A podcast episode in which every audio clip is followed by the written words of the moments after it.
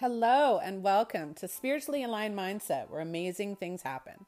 I will speak on various topics in relation to mindset, spiritual journeys, awakenings, gifts and abilities, and so much more. Along with being a spiritual mindset coach, I am also a psychic, intuitive, empath, medium, and healer.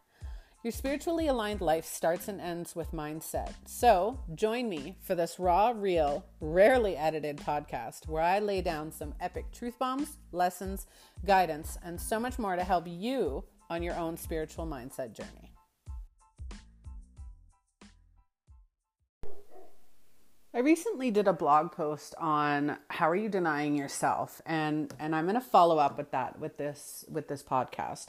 So, in the blog, we talked about how I was denying myself my own feminine energy, my um, ability to self pleasure, my ability to have the ultimate connection to myself, uh, mind, body, and spirit, and how that was um, physically manifesting into my life. Now, if you want i'll post the link to that to that blog post in the comments but i want to take that a little bit further. So when i ask you how are you denying yourself that question is compounded. It is infinite. There are numerous ways.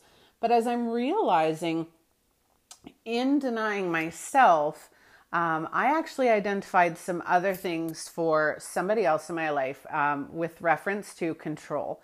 So, I am a spiritual mindset coach. My mission in life and has always been in life to help others, to help them heal, to help them with their understanding, to help them feel happy and loved and accepted and free from judgment. But how am I denying them as well? So, you take into consideration you want to help people, you want everybody to be happy, you know, sunshine, rainbows, all of this other stuff.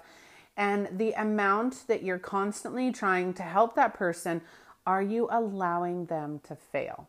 Now, we all know that in times of growth, in times of challenge, um, in times of negativity, those are our biggest moments and, and catalysts for our own internal growth. Now, that's growth mindset, that's growth um, spiritually, that's growth in so many ways, but also energetically.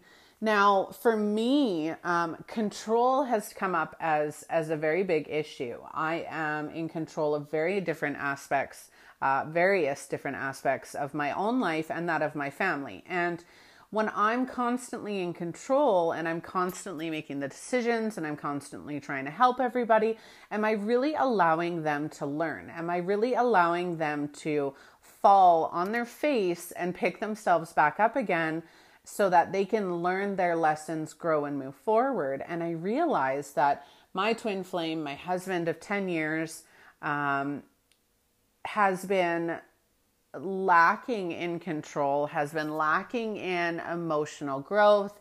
Um, and I have been enabling him um, for quite some time on this path. And while that's a good thing because I love him and I want to help him and I want to, you know, encourage happiness and growth, at the same time, I'm not allowing him, um, by taking that control, I'm not allowing him to crash and pick himself up. I'm not actually allowing him to heal or giving him the tools that he needs to heal in order for his maximal growth. Now, let's go back to how you're denying yourself. So, I want you to think about um, many different variations in my own life and, and possibly in yours as well, where there are numerous pain points, struggles, um, feelings of lack, feeling out of control. Um, are like my biggest thing has always been finances, um, where I am terrible with finances. I um, am constantly buying food, and while I don't go and buy a whole bunch of useless stuff, um, I did have a complex with, I always wanted to buy food because um, my mother was on welfare and I was never allowed to eat the stuff that I wanted to eat. And uh, it was always an excuse. Well, we don't have enough money. We don't have enough money. And I realized as I got into my own adulthood, there have been many instances where I've had enough money and I've spent it. I've either, you know, bought a big screen TV or, you know, bought a new vehicle, um, bought food that I didn't necessarily need for that week, and then it goes to waste, and, and just a bunch of different learning lessons.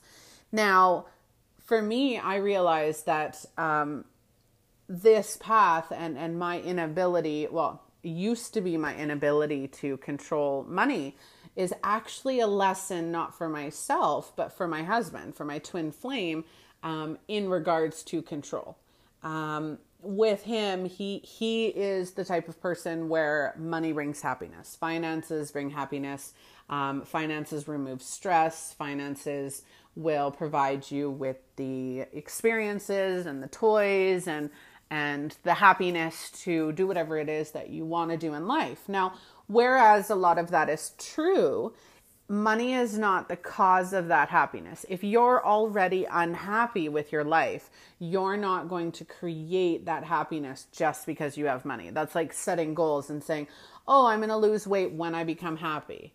Well, that's probably going to happen. But if you say, oh, well, um, I'm not going to uh, be happy until I lose weight, you're going to lose weight and then you're going to be unhappy again because there's an underlining issue there. So, um, finding what majority of your struggles are, what they're speaking to, and what they're trying to tell you, because your illness, your um, struggles, your um, negative events, your negative emotions, all of those things come down to showing you a moment of growth that you maybe didn't take.